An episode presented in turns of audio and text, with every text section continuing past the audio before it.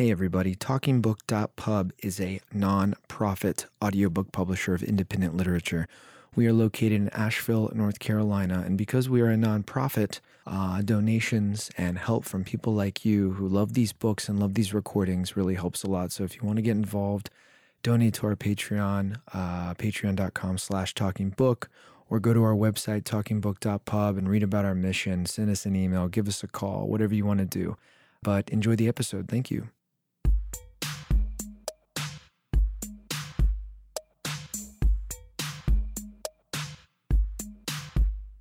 Hey everybody, Chris Hartram here, Talking Book Podcast, episode 17, I think. Um, so recently, Dave and I, Dave, who is the sound engineer and production master of Talking Book, uh, he and I went on 103.3 Asheville FM on a show called Wordplay. It's hosted by Jeff Davis and Lockie Hunter.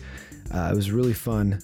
On the show, you know, they always have writers and poets and stuff like that, either reading or talking about writing, but they had us on talking about Talking Book because um, it's a nonprofit uh, literary audiobook publisher of independent literature. So, uh, yeah, so they had us on and we had a great time talking about everything. We even played some excerpts from uh, Scott McClanahan's book, The Sarah Book, Nicole Brown, Fanny Says, Clarice Lispector, Near to the Wild Heart. Um, but yeah, it was awesome. So I'm going to play this episode because it's cool. You're listening to the radio on a podcast. Yeah.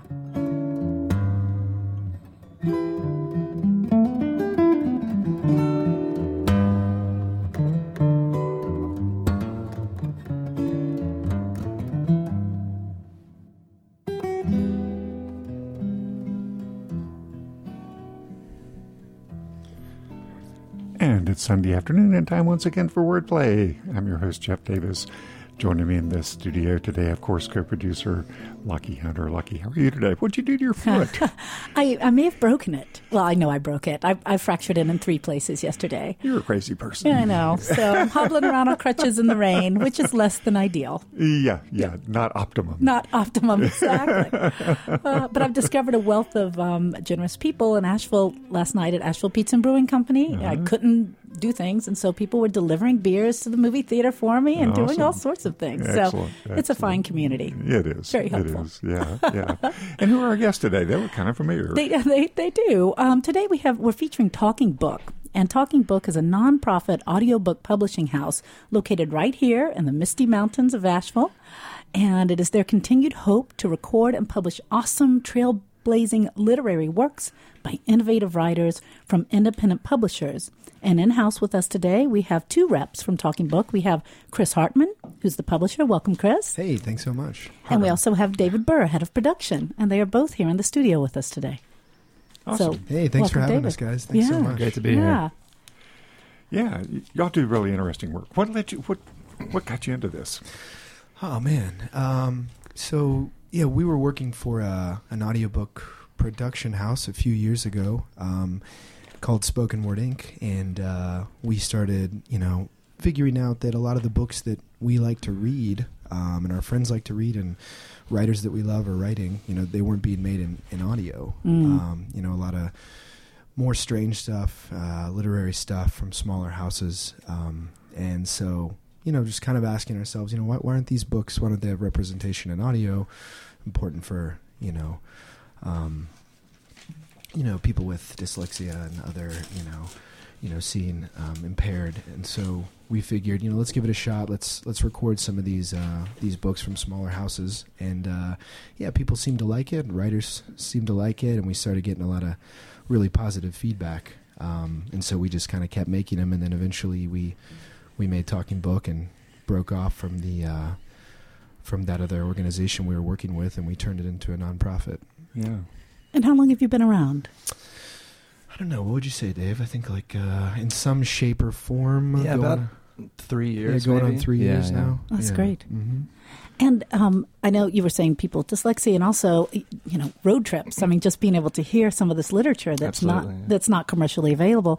Do you often have the writers um, perform their own work, or do you have other people read their work? How do you handle that? Yeah, uh, both. You know, we we uh, you know we try to do it any way we can. We'll have authors read their work. Uh, we'll have professional actors, Mm-hmm. narrators, combination of the two. You know, whatever the best way to get the book done, really. Yeah. Mm-hmm. there's something sometimes really magical about having authors read their own work.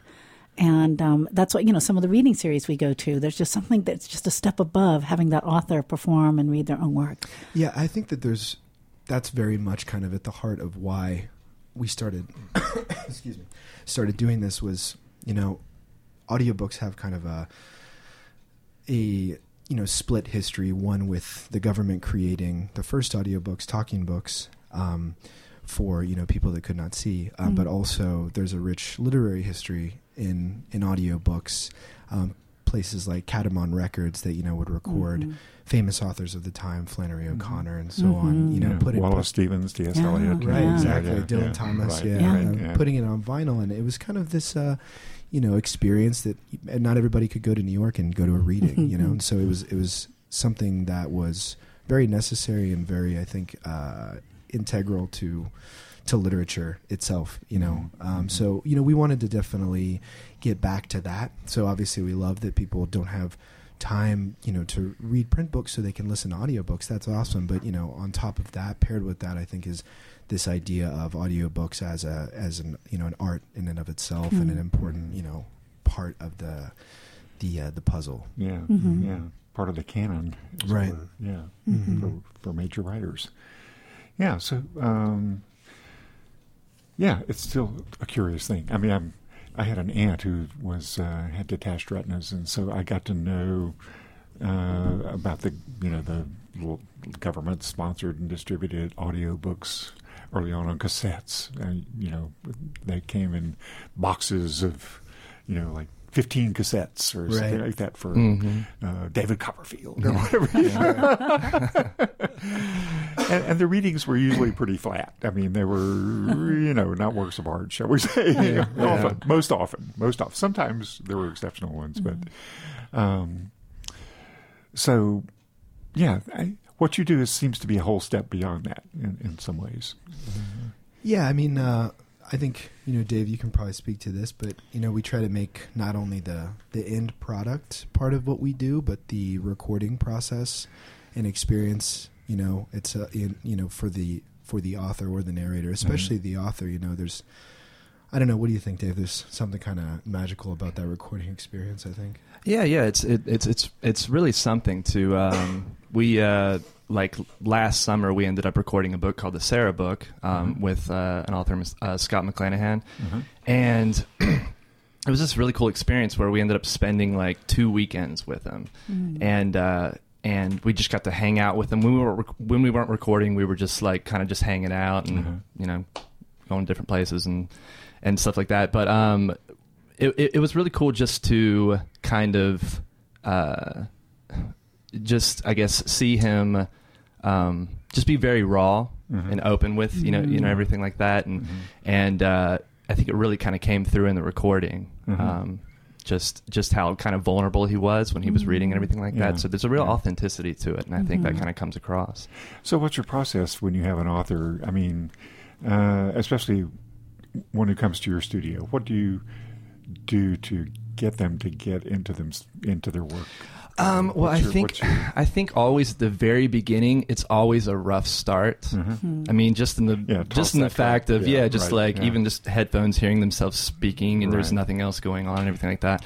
But there's a there's also a part where they kind of ease into it and you know start um, getting finding their voice basically, Mhm. and that's kind of the golden part. And that's where we start. Sometimes we'll go back and start a few times to where they get Mhm. to that point where you know they're comfortable and everything like that. Mhm. Um, but uh, but yeah, and he usually delivers uh, an amazing product. Really, Mhm. yeah. Mhm. yeah. Yeah, I mean, Yeah. I've said before to people, you know, you reading a book, y- you know, is, is amazing, obviously, but there's nothing like sitting and hearing the author that you love, you know, Mm. reading the book that they wrote. You know, oftentimes we're talking about the Sarah book, something that's, you know, happened. Mhm. You know, that Mm. you're just lost in it, and it's you know heartbreaking and Mhm. wild, Mhm. and it's it's pretty fun.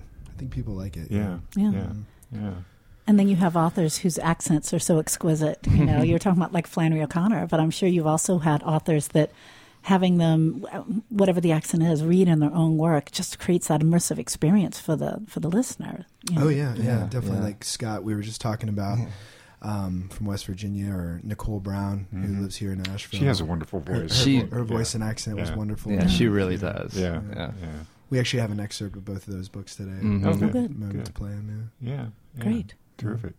So, do you, do you like uh, just record in like an open studio like this? Do you isolate the author? What's your Um, so we've we've gone back and forth between different things. At the time when we recorded Scott McClanahan and Nicole Brown, Mhm. we were using a booth uh, Uh-huh. setup, and we've since uh, changed location. We're still at the moment kind of uh, building our studio, Uh-huh. so we'll see kind of what happens. But we actually um, like. Uh, you know the idea of possibly just recording in a room too, Mhm. because it, Yeah. it it feels less like this feels more open and everything like Mhm. that, and very relaxed. Mhm. Versus when you're in this isolation booth, it feels a little isolated. Yeah. Like, Yeah. you know, so Yeah, I mean, we've done stuff. We recorded here in Asheville's Echo Mountain, you know, Mm. beautiful Yeah. facility. Yeah, they're great. Mhm. We've done stuff in a, a closet. We've done stuff in Yeah. studio, studios in New York. Like we, it, it, we, it just depends. Like, eh, God, every book we've done is so different. Mhm. But I think that no matter what, if the person narrating, whether it's the author or an actor, you know, sound engineer, we're all there. It's tight. Everyone's in the moment. You know, you can get a good book out of. yeah, Technology's crazy nowadays. Mm. You know. Yeah,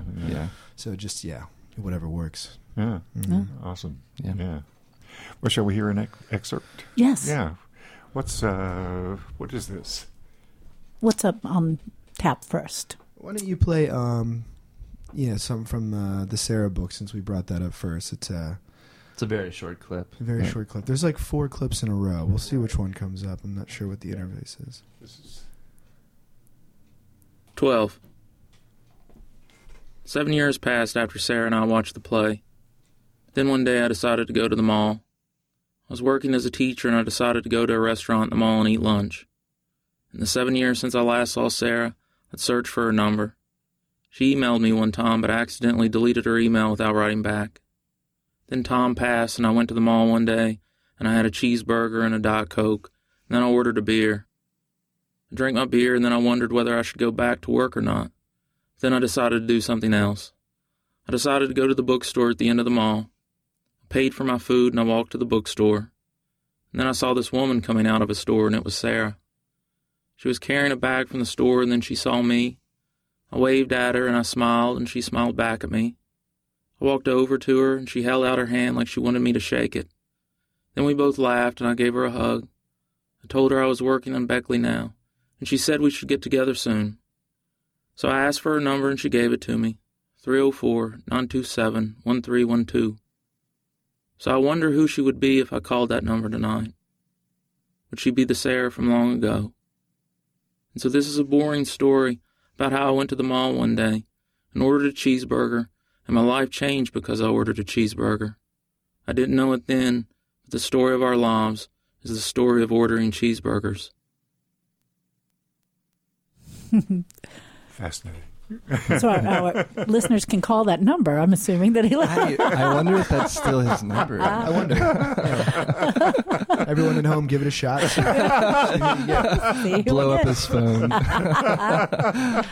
Oh. oh, Now, how long was the? Was it was that a lengthy memoir? Was it book length or that one yeah, we that, just heard? that that novel was probably what six hours total. I Yeah. think. Yeah, I wow. think it's it, it's you know size of a normal book. Yeah. and uh, yeah. I think a, a pretty pretty standard is you know usually on a perfect day three hours per one hour of finished Mm. audio. It takes Mhm. about to Uh-huh. record. Uh-huh. Um, three to one. three to one is, Yeah. a, is, a, is a healthy ratio. Mhm. Yeah. Um, Yeah. yeah. Done much had w- way more difficult productions and, and some that were just flew by. I think. Uh-huh. Yeah, yeah, yeah. And the uh, Scott, the person we just heard, he he uh, he flew right through it. Yeah, Uh-huh. Hmm. yeah, Hmm. did did very well, and uh, um, even to the point where at, at the very last day we were recording. I mean, where you record, sometimes you have to turn off the AC and stuff like that, so there's Right. no, you know, Sure. Um, um, when, yeah. yeah. yeah, and uh, so it was um, summertime, and he was in one of those you know booths, uh-huh. And uh, it was really hot. And we kept telling him like, you know, you can take a break, you can take a break. He wanted to finish it, and by the time he had got, read the last line. There was like you couldn't even see, there was a window, but you couldn't even see inside of it because it was so it was so steamed up, and uh, he came out drenched in sweat, but he like he did it, and it was real. Yeah. It was so real. Yeah. Yeah. it was awesome. Yeah. Yeah. Awesome. Yeah. Yeah. How big was your booth? Is like three by three or gosh. something? That booth, there's been a couple, but I think Uh-huh. the the one for this book was really just kind of a. It was like a very fancy audio recording isolation booth, but Uh-huh. probably only the size of a tall closet. Yeah, it, it was. It could it could fit in like maybe two people, but just comfortably, I would say one. Uh-huh. Yeah. Yeah. it was it was pretty small. Yeah. Yeah. Yeah, if you Yeah. if you have any kind of claustrophobic uh, problems, tendencies, it, would, Yeah. it definitely would be peculiar. Yeah. But I think yeah, I think for the next space that we're we're trying to build right now, um, in the in the new space we just moved into, like Dave said, something much more open, much more Mm. comfortable, Yeah. because Yeah. we can tweak the sound and get the same Sure. level. Yeah. The, the booth, you know what the booth was great for was more so noise pollution, more than the, Uh-huh. more than the sound of the book Mm. itself. I think. Uh-huh. So yeah, there's a lot of fun stuff to mess around with. Yeah. Yeah. Yeah. I remember Nicole saying uh, that she had never realized all the noise or clothes were Yeah. making. Jangling And bracelets and Yeah. necklaces. I- yeah. Yeah. I felt bad when I was working with Nicole because she would she would um, read something beautifully, and I would have to stop her and be like, "Sorry, Nicole, like you're you moved around again." or like stomach rumblings. Yeah, she Oh, had funny. she had She'll she had a big issue with. She'll the- probably kill us now. For Yeah, yeah, that. yeah. We're a stomach rumbles there. No, no. yeah, that's little things that you you know that, that that pop up that you have to listen for, and and I think when when you're recording voice, um, it's just it's so bare that any little thing you can hear, Right. and and so you have to be careful about those things, and Right. yeah, yeah. So Awesome. Well, let's hear another clip. Let's hear another clip. Sure. Why don't we play uh, play Nicole's since uh, off of Fanny says. Yeah, since we were just talking about it. Mhm. How to dress like Fanny. Don't carry a purse, but a pocketbook. And underneath, don't wear a bra and panties, but a push up Fredericks of Hollywood brassiere and a pair of bloomers. Nylon, always white, pulled up as far as bloomers can possibly go. For your shoes, two options. Should you need to go shopping or get your pressure checked, lace up a pair of white keds. Otherwise, it's house shoes. Dust pink slippers curled from the dryer into tiny warm cups for your feet. Now, every day, every single day, wear the exact same top a businessman's short sleeve, white. Buy three dozen of them three sizes too big, cut the collars off, have them bleached bright, starched twice, and no sense in clasping more than two buttons at the top unless you're going out. Grandma's got to breathe. These are your button downs. The only thing worth hanging in your closet, and the only kind of shirt in 30 years you've worn since you got home pulled that girdle and them stockings off, them high heels too, all that shit, and first put on one of Monroe's shirts. It was right comfortable, Fanny said. I never wanted to wear nothing else since. The other half of you isn't covered with pants and sure as hell don't mess with the skirt, but pulls on fluffies, soft cotton sweats rolled up with all the elastic ripped out, 'cause skinny Fanny ain't so skinny no more. Now, you were young once. You remember being a kid in breeches, a pretty thing in capris, and grown on Sunday, you wore slacks to Pleasant Grove, that same church where we grieved your body that had died 1,046 miles away. The pastor couldn't remember much. It had been so long since you sat fanning in the pew. But he could tell the story of Fanny and pants. Back when that's just not what women were allowed to do. Your slacks were pleated, pressed with a crease, camel hair. And those slacks strolled toward the altar not because you were one for women's rights or your husband built that church with his own hands back in 63, but Baptist be damned, them slacks just felt good. There you have it. There you Yeah, have it. there you have yeah. Speaking of Nicole Brown. Yeah. Yeah. Yeah, she's great. There's so many uh, cool people, present company included, in this town that you know allows Talking Book to, to do stuff like this. Mhm. You know, Yeah. like Nicole. Mm. You know, it was interesting on your website, you noted that audiobooks are the fastest growing segment in publishing. And that's something that I would never have been aware of. Yeah, definitely. Um, I think with um, you know with smartphones, uh, companies like Audible, um, podcasts. You Mhm. know, there's definitely been um, a huge kind of movement, and that's another cool thing is that you know a lot of young people, you know, being attached to this technology, we we kind of feel like however people are reading books. Ebooks, print Sure. books, audiobooks, that's great. And so, Mhm. you know, this is also helping get more people reading these books, you know. Yeah. And so it, it's definitely been helpful. Yeah. Yeah. Yeah, and that's especially uh, useful in terms of poetry, which is, you know, an oral Sure. medium. Mhm. Yeah. uh, really at heart. It, it's Yeah. it's it's cool you brought that up because uh, yeah, poetry especially is something that is not, oddly enough, super popular to produce Yes. as audiobooks right now, and so we're trying to do as much as possible, you know, to to do our part because it obviously makes maybe the most sense out of everything Mhm. to be an audiobook, you know. Yes. Yeah, Um, but yeah, yeah. Mm. hmm yeah. That's a a nice clip of Nicole, by the way, and uh, probably the only thing from the book that we could play on the air. Actually, yeah, yeah, hers and the the uh, the one that played before, the, Scott from the Sarah book. It was really hard trying to find something that was family friendly. We were we were at first at first we were thinking like maybe bleep out curse words, Yeah. but then we were like that's silly. It is. It's so silly. When someone said they were going to use a, fu- I can't remember, a really funny word like bread box every time they swore, and so they started doing that. And The whole poem just sounded silly. you know. So, Too many oh, Yeah. bread boxes. yeah, to the bread box. Like, Okay. Oh. Yeah, and if you were doing uh, some of the very interesting poems in, in, in Nicole's book, Fanny, it would be like bleep, and she said bleep, Bleep. and yeah, it would, yeah. Right. It's coming from the perspective of her her uh, grandmother. right, so- right. Yeah. So If you don't know that book, you should. check Yeah, it out. yeah, It's a yeah. fabulous, fabulous book. Yeah, it's check that out. fantastic. Yeah, go find that book at uh, talkingbook.pub. You can find it. There you go. Nicole Talking Brown's book, book. dot Yeah. pub. Right, right. Yeah, and that was a product of the booth, right? That's that right. was yeah That yeah was- yeah, Yeah. yeah. So the first two things you heard so far, those were both authors coming to us and recording in a booth. Uh-huh. And so, you know, we also do stuff in studios in other cities remotely. Um, you know, like I said, Echo Mountain, we've done some books, but Mhm. both of those, yeah, were the booth. Yeah. Mhm. Hmm. And how do you pick your authors? Is there a submission process? Do they come to you? Do you seek out authors?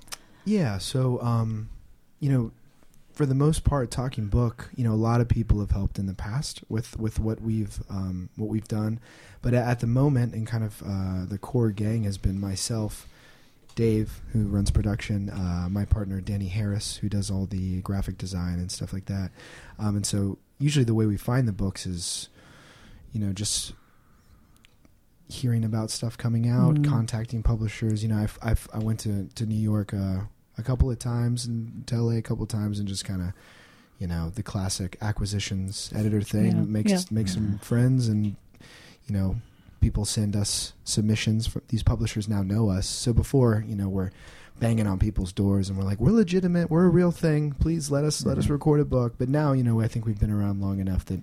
You know, authors and publishers and agents actively send us manuscripts and, and stuff like Yeah. that. And so, you know we're a small operation so you know you know until we uh until we grow a little more we still you know don't do lots of books uh we're trying to do more but um but yeah people send us stuff all the time and sometimes it's hard because we want to do more you know Mhm, but mhm. just trying to figure out as long as it's from an independent house um and you know work that we think is strong and and and uh you know we'll we'll, we'll give it a shot Mhm. Hmm, Mhm. Great. Yeah, awesome. Yeah, though you are do, you're doing work now for some work for New Directions. Is that Yeah, um, we just uh, we released um, some books with New Directions recently. We did three Clarice Lispector books. Huh. Um, one of them I think you'll hear today, right? We brought a clip of Near to the Wild Heart. yeah, yeah. okay? We did um, let's see, Henry Miller on writing, Hmm. um, selected poems of Li Po. Um, what else? There's what am I forgetting here? Oh, we did. Uh, oh, uh, Spring and All. Oh, Spring and All. Uh-huh. Oh, yeah. yeah. that was cool. So you know, usually we've done more contemporary work, Uh-huh. uh, but we thought you know New Directions are one of our heroes. The reason we started this, Great house. and uh, so yeah, I went there and I met with New Directions and you know went into their vault and kind of nerded out and smelled all their first editions. Uh, and uh, you know they were r- really kind and, and you know let us work with them, and so that's kind of the first plunge into classic literary works by you know authors that are Yeah. no longer with us and Yeah. so you know for those obviously we used narrators Actors, because yeah. we Right. couldn't find any kind of voodoo priestess to bring the authors back but We uh, tried. we tried we Yeah. did try uh, so yeah that's been really cool Yeah. Great. Awesome. Yeah. So, uh, what what you brought another clip from? Did you bring a clip from one of those? yeah the we brought one by uh, there's a what, what- near to the wild heart Yeah, since we about- just talked about that, yeah, let's Yeah. go ahead and play. Uh, that's uh, Rebecca Morris, local. she's a local actor Yeah. who narrated this book for us mm-hmm. Joanna's Walk. I get distracted a lot, said Joanna to Ottavio. Just as the space surrounded by four walls has a specific value. Provoked not so much because it is a space, but because it is surrounded by walls. Ottavio made her into something that wasn't her, but himself, and which Joanna received out of pity for both, because both were incapable of freeing themselves through love, because she had meekly accepted her own fear of suffering, her inability to move beyond the frontier of revolt. Besides, how could she tie herself to a man without allowing him to imprison her? How could she prevent him from developing his four walls over her body and soul? And was there a way to have things without those things possessing her? The afternoon was nude and limpid, without beginning or end. Light black birds flew distinct through the pure air, flew without a single human eye watching them. Far off, the mountain hovered, bulky and closed. There were two ways of looking at it imagining that it was far away and big in the first place, in the second, that it was small and near. But at any rate, a stupid, hard brown mountain. How she hated nature sometimes. Without knowing why, it struck her that this last thought, together with the mountain, concluded something, thumping the table with an open palm, there, heavily. The green gray thing sprawling inside Joanna like a lazy body, thin and rough, deep inside her, entirely dry, like a smile without saliva, like sleepless, listless eyes, the thing confirmed itself before the unmoving mountain. What she couldn't grasp with her hand was now glorious and tall and free, and trying to sum it up was useless. Pure air, summer afternoon. Because there had to be more than that. A useless victory over the leafy trees, a nothing to do of all things. Oh, God. That, yes, that. If God existed, he would surely have deserted that suddenly excessively clean world like a house on Saturday, quiet, dustless, smelling of soap. Joanna smiled. Why did a waxed, clean house make her feel lost as if she were in a monastery, forlorn, wandering its corridors? And a lot of other things that she also observed. If she could bear pressing ice to her liver, for example, she was run through by faraway, sharp sensations, by luminous, fleeting ideas, and then if she'd had to speak, she'd have said, Sublime, with outstretched hands, her eyes closed perhaps. Anyhow, I get distracted a lot, she repeated. She felt like a dry branch sticking out of the air, brittle, covered in old bark. Maybe she was thirsty, but there was no water nearby.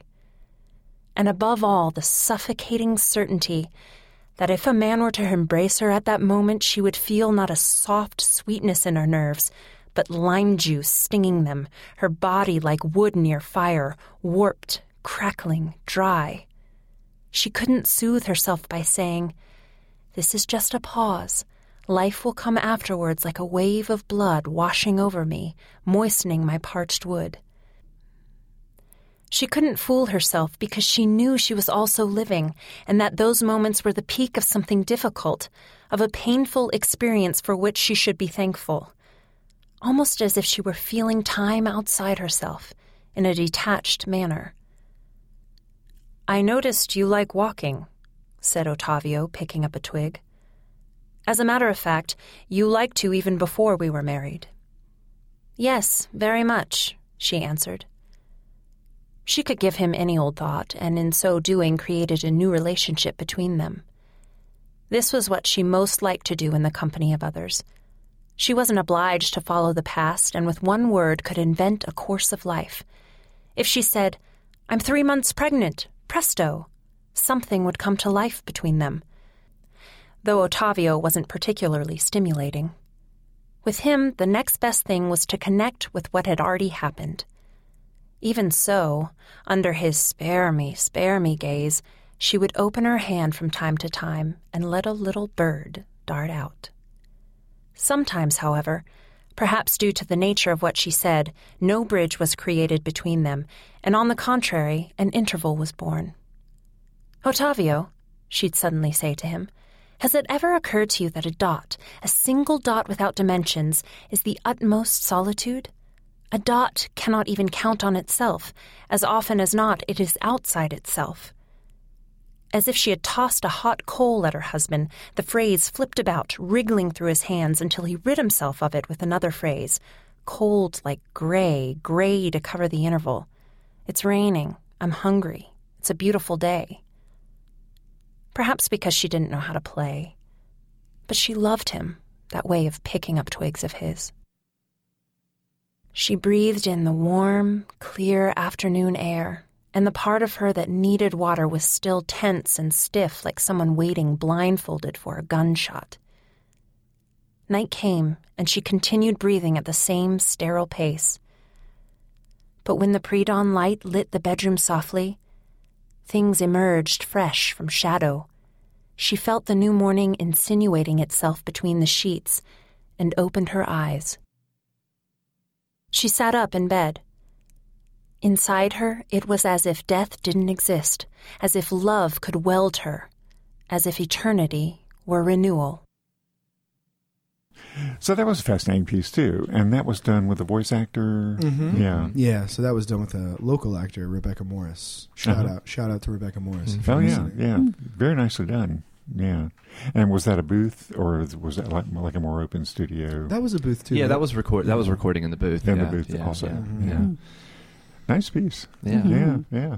Yeah, Yeah, and she cool. was uh, she was somebody that we uh, at, at at a time we were kind of holding auditions and stuff in town, and just uh, kind of getting some of the uh, local talent kind of just coming out to Mhm. see like um, you know uh, just basically you know if people wanted to do this and if you know they were good at it and everything like that. And she Mhm. was one of the people that just kind of shined. Like she'd never done it before, but she just had a great voice, Yeah. and uh, so yeah, we worked with her on this, and it was really cool. And knows how to read. I mean, Yeah, it- yeah, Yeah. it's got to.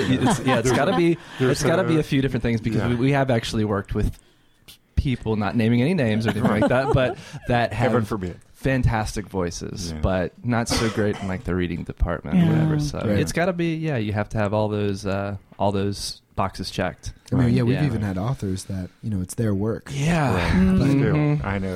Yeah. Yes. Oh, Jeff We've and I- had some of those We, on. we've had them on the radio. Yeah. We won't name any names. and you can't do any editing. I guess No. if it's live. Like, No. I mean, just yeah, just the sheer stamina involved in uh, you know even if you can have a clean read for the first ten minutes, you know, Yes. yeah. go an hour later and see how it sounds. You Mhm. know? Right. Mhm. Right. Yeah. Yeah. yeah, and we found as far as stamina goes that we uh like three hours is kind of the sweet spot to Right. like not make anybody go too you know Mhm. much longer than that Right. because um number one they start to kind of lose that spark but also you kind of run the risk at some point of losing your voice so Yeah. when we would have Right. authors come uh from out of town we uh, basically had a very limited time to where we would be able to record them, like a weekend or something like that, sometimes or a few weekends, and so we couldn't risk them having an entire day where they can't Yes. speak. So, Right. like, so yeah, is this kind of uh, juggle, you know, Uh-huh. trying to find the right balance of that. So, Lo- lots of tricks of the trade. You get your apple cider vinegar. You got your, yeah, we learned a lot. Yeah, we you, learned a got lot. your throat, you got your throat spray. You got Yeah. if you if you have uh, the you start smacking your lips. Yeah. You eat an apple. There's a lot of Yeah. little little Yeah. fun Just like things. singers. Yeah, same. Mhm. same. Yeah. Yeah, You ever yeah. studied voice? Yeah, same Mhm. thing. Yeah. Same stuff. Yeah. Mhm. Yeah.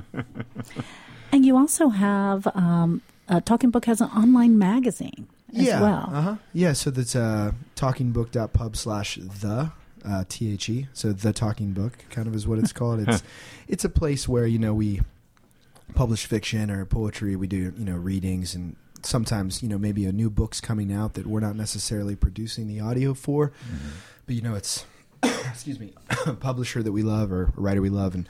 We'll have an excerpt of the book and a, a recording of, of the author reading a piece of it, you know, just to just kind of help even a little more, try to get stuff out there. Yeah. Yeah. Yeah. hmm Excellent. Yeah. Yeah. So yeah, if uh, if you want to hit us up about that, you can email us at uh, submit at talkingbook.pub. Great. Okay. We've also got a podcast. I don't know if that was that was put on. Yeah, there. let's talk about that a bit. Sure. Yeah. Yeah. Yeah, there's a podcast too. Um, it's called the Talking Book Podcast. Big surprise. I uh, was thought for a long Seeing time. a, seeing a theme here, the, the, na- the nomenclature of yeah, things. little theme. We just thought you know it makes sense to use the name of the company for everything. Yeah. It'd be Yeah. crazy. You know? Yeah. But uh, yeah, so we you know that on that just interview authors that you know we've worked with for the most part. Uh, have a chat, more of a chat, really conversation. Then we'll play an excerpt from the book or do a reading. Um, yeah, you can get that on iTunes or SoundCloud or Stitcher Radio or whatever. Yeah. Mhm. Yeah. yeah. Yeah, it's it's, it's been really cool to because Chris does most of them by himself, um, where he'll just uh, basically call somebody and just have that kind of conversation, you know, over the phone type thing, and usually about like a forty-five minute to an hour chat or something like that. But it's been cool just me because I'm editing it, just to hear like because I, um, you know, and, and uh, some of the books we're doing, uh, we're getting the um, you know, the author isn't reading them. We're having, we're having other people narrate it. Right. So sometimes I don't know actually that much about the author. Like, you know, like when I'm, I'm just working with a narrator or something like that. So it's really cool to hear, um, the, you know, after hearing the book or being immersed in that, hearing like the narrator, excuse me, the author, just the guy behind the, you know, the words, Right. just like basically just hearing. Yeah, we just uh, we just released a book called um, "Blood Soaked Buddha: Hard Earth Pascal" by Noah Cicero, and he lives in um, in Vegas. And uh, yeah, w- you know, we decided just for travel purposes and time, uh, we used the narrator for it, uh, Sarah Morsi, who's great. Um, and so that's a good example. We just did an episode with him in the podcast. That book just came out. That's a nonfiction book about kind of uh, everyday, simple, authentic Buddhism. Uh, and uh, he's a poet and a novelist, but that's the first book he did like that. But that's a good example, right? Because you heard him talking about blood-soaked Buddha, Mhm. and it was kind Yeah. of interesting. Yeah. Yeah, I fell in love with that book and just kind of um, after hearing that conversation, it's just so much wisdom from Yeah. that guy. Mhm. Like Yeah. it's fantastic. Yeah.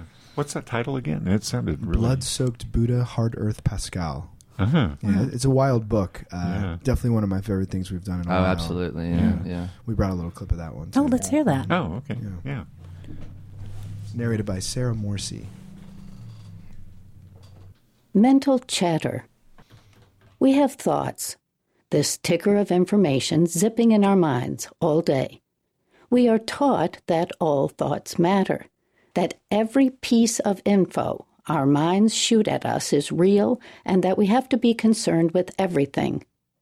We are taught that our ruminations matter, but they don't. We have thoughts in case we need one.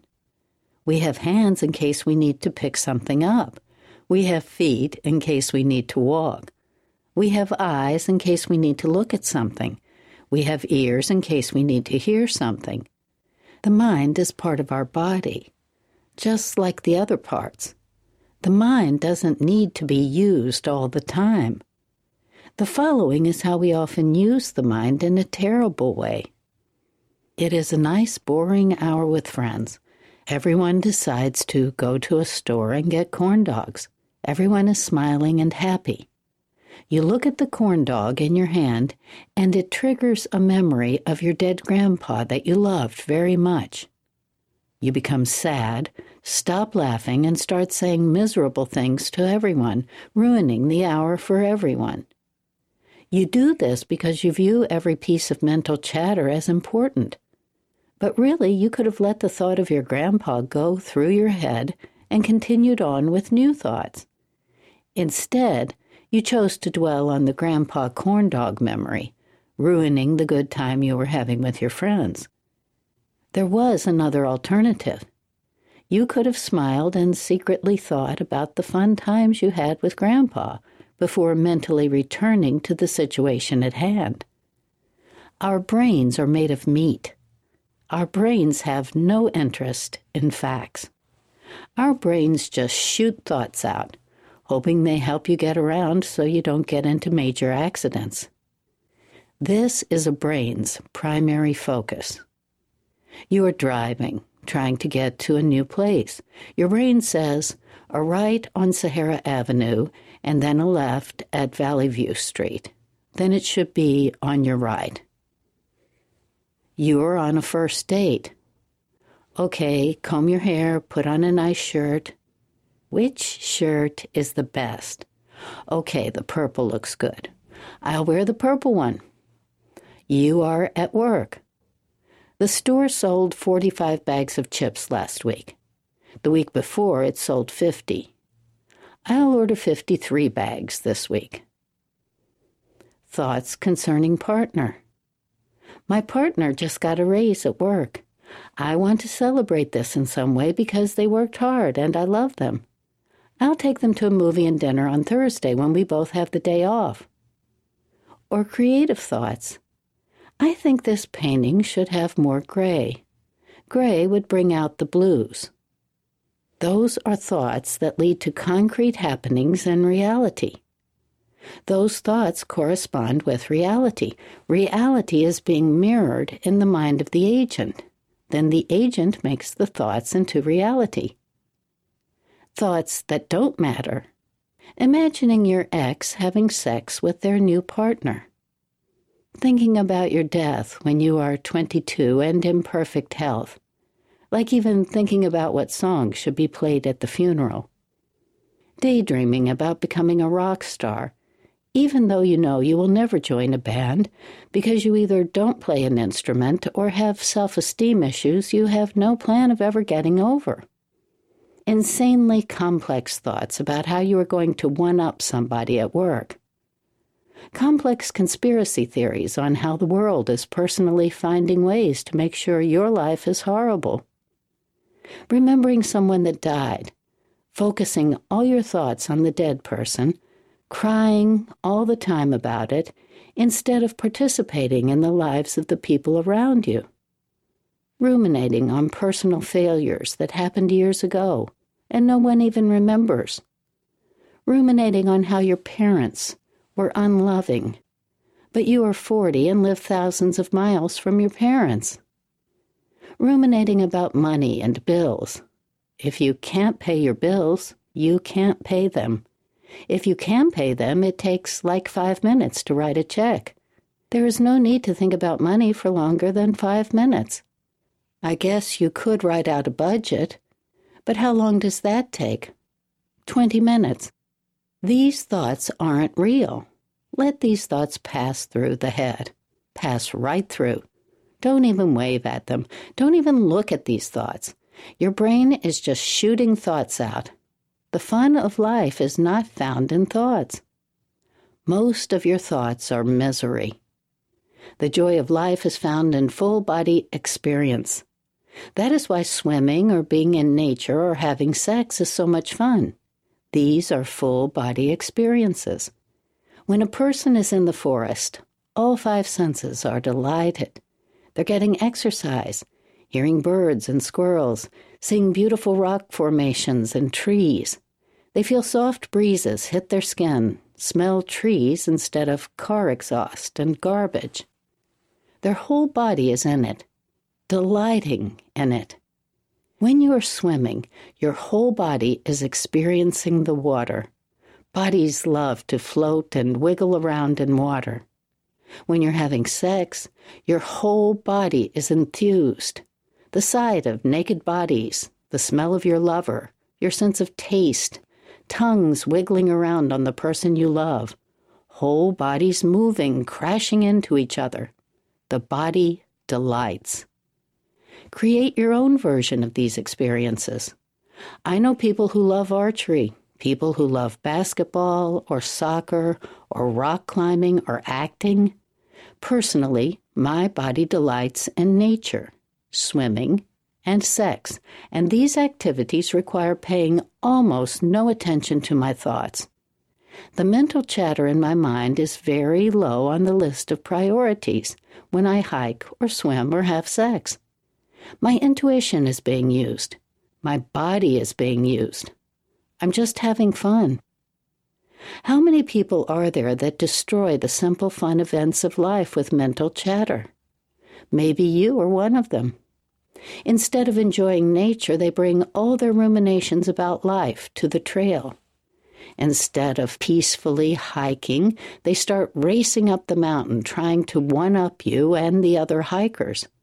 Instead of enjoying sex, they bring all these weird anxieties into it, or try to turn it into a porn video they once saw, instead of just enjoying the thrill of being naked and together. When we are obsessed more with our thoughts than real life, it is misery, not only for you, but for everyone around you.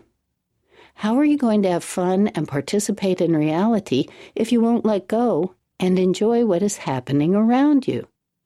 Your thoughts aren't reality. They are just blah, blah, blah, blah. If you let go of all the miseries, if you make it through the dark night, you one day end up eating a sandwich. The sandwich falls apart. You smile and put the sandwich back together. You finish the sandwich. Then sit there giggling. And if you're just tuning in, we're having a conversation with Talking Book, and they are an audio nonprofit audio book publishing house. That's right, right here in Nashville. Yeah. Mhm. Yeah, yeah. Great work. Yes. Right. Enjoyed the the, the Buddhism piece. That's very Mhm. yeah Yeah, so that straightforward. yeah, Yeah.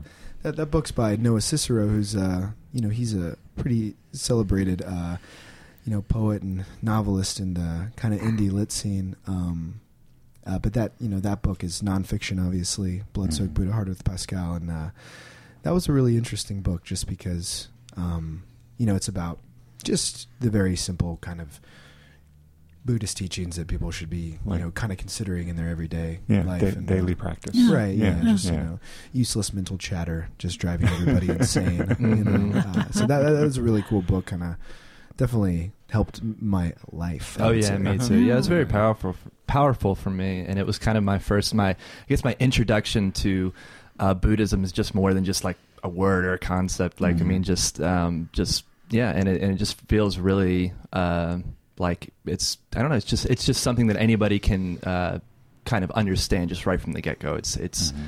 just explained very well. Mhm. Yeah. Yeah. Yes. Terrific. Yeah. Well, uh, what have you got coming up?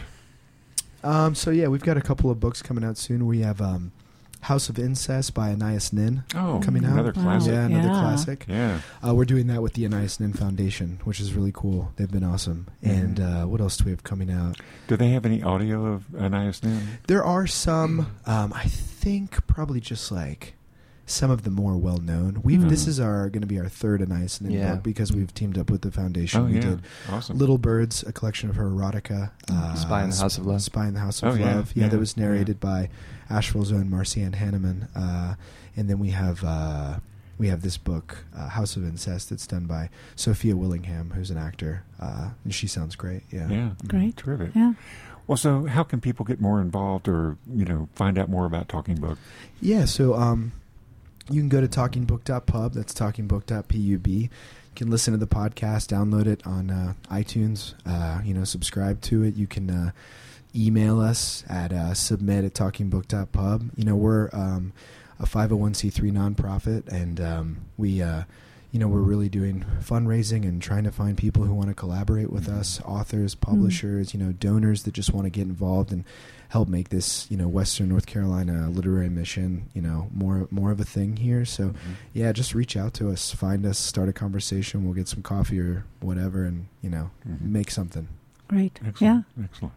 Yeah. Yeah. So, community, if you're looking for a great nonprofit to support, here's Yeah. one. Yeah. Please Yeah. come hang out with us. Yeah. Excellent. Excellent. Well, thanks so much for coming in today, guys. Yeah, of course. Thanks yeah. so much for having us on. It was so have, fun.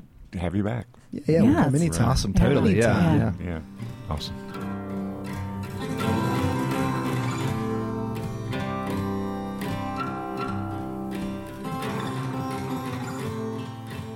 Okay, so that was it. That was us on 103.3 Asheville FM on Wordplay. If you want to see more shows like that from these fine people, they're a nonprofit too. Go to ashevillefm.org. Uh, and also, yeah, us, Talking Book. We're a nonprofit, and we just released a few books. We released Anais Nin, House of Incest, which was narrated by Sophia Willingham. We just released Alex Higley's Old Open.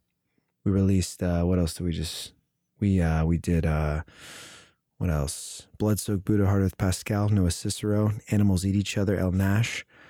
We got the Garbage Times and White Ibis coming out by Sam Pink soon. So there's some stuff happening. There's some stuff going on. Um, thanks for hanging out.